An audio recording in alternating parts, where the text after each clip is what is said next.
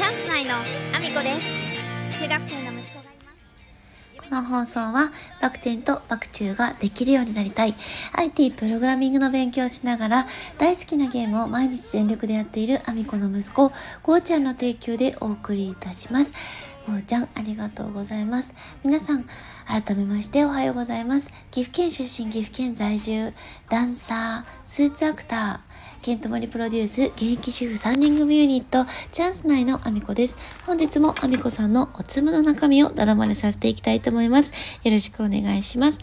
本題に入る前にお知らせをさせてください。12月9日土曜日、愛知県にあります一宮市というところでレインボーダンスフェスティバルに出演させていただきます。こちらは参加者が最初から決まったイベントなので一般の方が見れる機会があればお知らせをさせていただきたいと思います。えー、出演者はケントモーリー氏、そしてケントモーリープロデュース現役主婦3人組ユニットチャンス内の、えー、3人が出演させていただきます。えー、そして来年の1月7日日曜日は岐阜県にあります各務原市というところで第1回各務原映画祭が開催されます。こちら第1回を記念して入場無料となっております。えー、各地から寄せられた町おこし映画を見ることができますので、ぜひご覧いただきたいです。お待ちしております。当日スタッフとして参加させていただいてます。えー、そんなコーナーでですね、本題の方に移らせていただきたいと思うんですけども、所属するコミュニティによって取り分が大きく変わるっていうお話をさせていただきたいなと思うんですけども、まあ、あの、田舎にね、住んでいる時点でですね、コミュニティってどうしてもその地元のコミュニティに所属することが多くなるわけなんですけども地元でのコミュニティにただただ所属してるだけで終わってしまうとやっぱちょっと取り分がものすごく激減するなっていうのは、まあ、なんとなく皆さんわかることだと思うんですけどもあの今の世界ってそのただただリアルで会う場所だけでコミュニティを形成する必要がなくなってきていて、まあ、のー、コロナがあったことで、まあ、ズームであったりとか、あの、オンラインでの配信でのコミュニティであったりとか、あの、いろんなね、あのーまあ、SNS の力を借りたものであったりとかその場にいなくてもあのオンラインでつながることであのコミュニティって形成しやすくなっていてであのー、今ってそのただただ昔みたいにみんなが同じものを欲しがる世界じゃなくなったから例えばあの家電製品とかでもそうですけどみんながテレビを欲しがるみんなが冷蔵庫を欲しがるみんなが洗濯機を欲しがるっていう世界じゃなくなってもう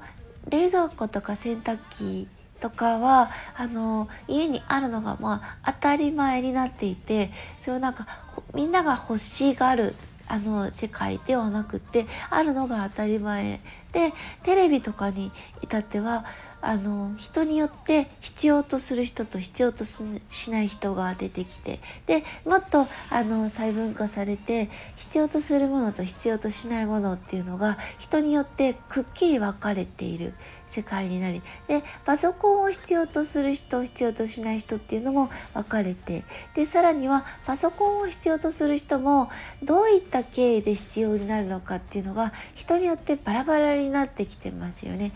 なんか今まではワープロを使うためみたいな感じでワード、エクセルを使うから必要だから仕事で使うからパソコンが欲しいとか年賀状を作るからパソコンが欲しいとかある程度みんなやることが一緒だったんだけれどもゲームをやる人ネットをやる人、えーと、そこから、まあ、情報を得るためだけであったりとか、えー、まああとエクセルとかワードとかうんとそういったあのお仕事で使うためだけにあの用いてる人とか本当に人によって変わってきてであのそれの人によって必要なものが全然変わるっていう世界になってるから取得したい情報もすごく変わる。であのコミュニティもあのその人によって全然違うものあのそれぞれの立場によって必要とするメリットのあるコミュニティが変わってきていてで私自身に必要な場所を選んでいかないとうんとそのデメリットというよりは意味のないいても意味のないコミュニティがいっぱいあるなっていうふうにあの感じるところが出てきていて自分でその所属するコミュニティをこう取捨選択きちんとしていくっていうことと中にはその時間であったりお金とかをかけてそこにあの投資するべきコミュニティで投資することで自分にも、えーと、巡り巡っていろんなメリットがあるコミュニティであったり。であのそのコミュニティにいることで自分自身の才能であったりとか自分自身が安心できる場所であったりとかそういうふうにコミュニティをちゃんと選んで自分で、えー、所属する場所を決めていく必要がすごくある世の中になったからなんかその日本人って特になんですけど組んで何かをやるっていうことであったりとか組んであのー、そのメリットを広げてで取り分をあのみんなでシェアするっていう形が非常にちょっと苦手なのかなっていう感じがあって自分たちで01をあの作る一人で01を作ってあのいろいろやっていっても結局えっ、ー、と成功する割合っていうか確率も下がるし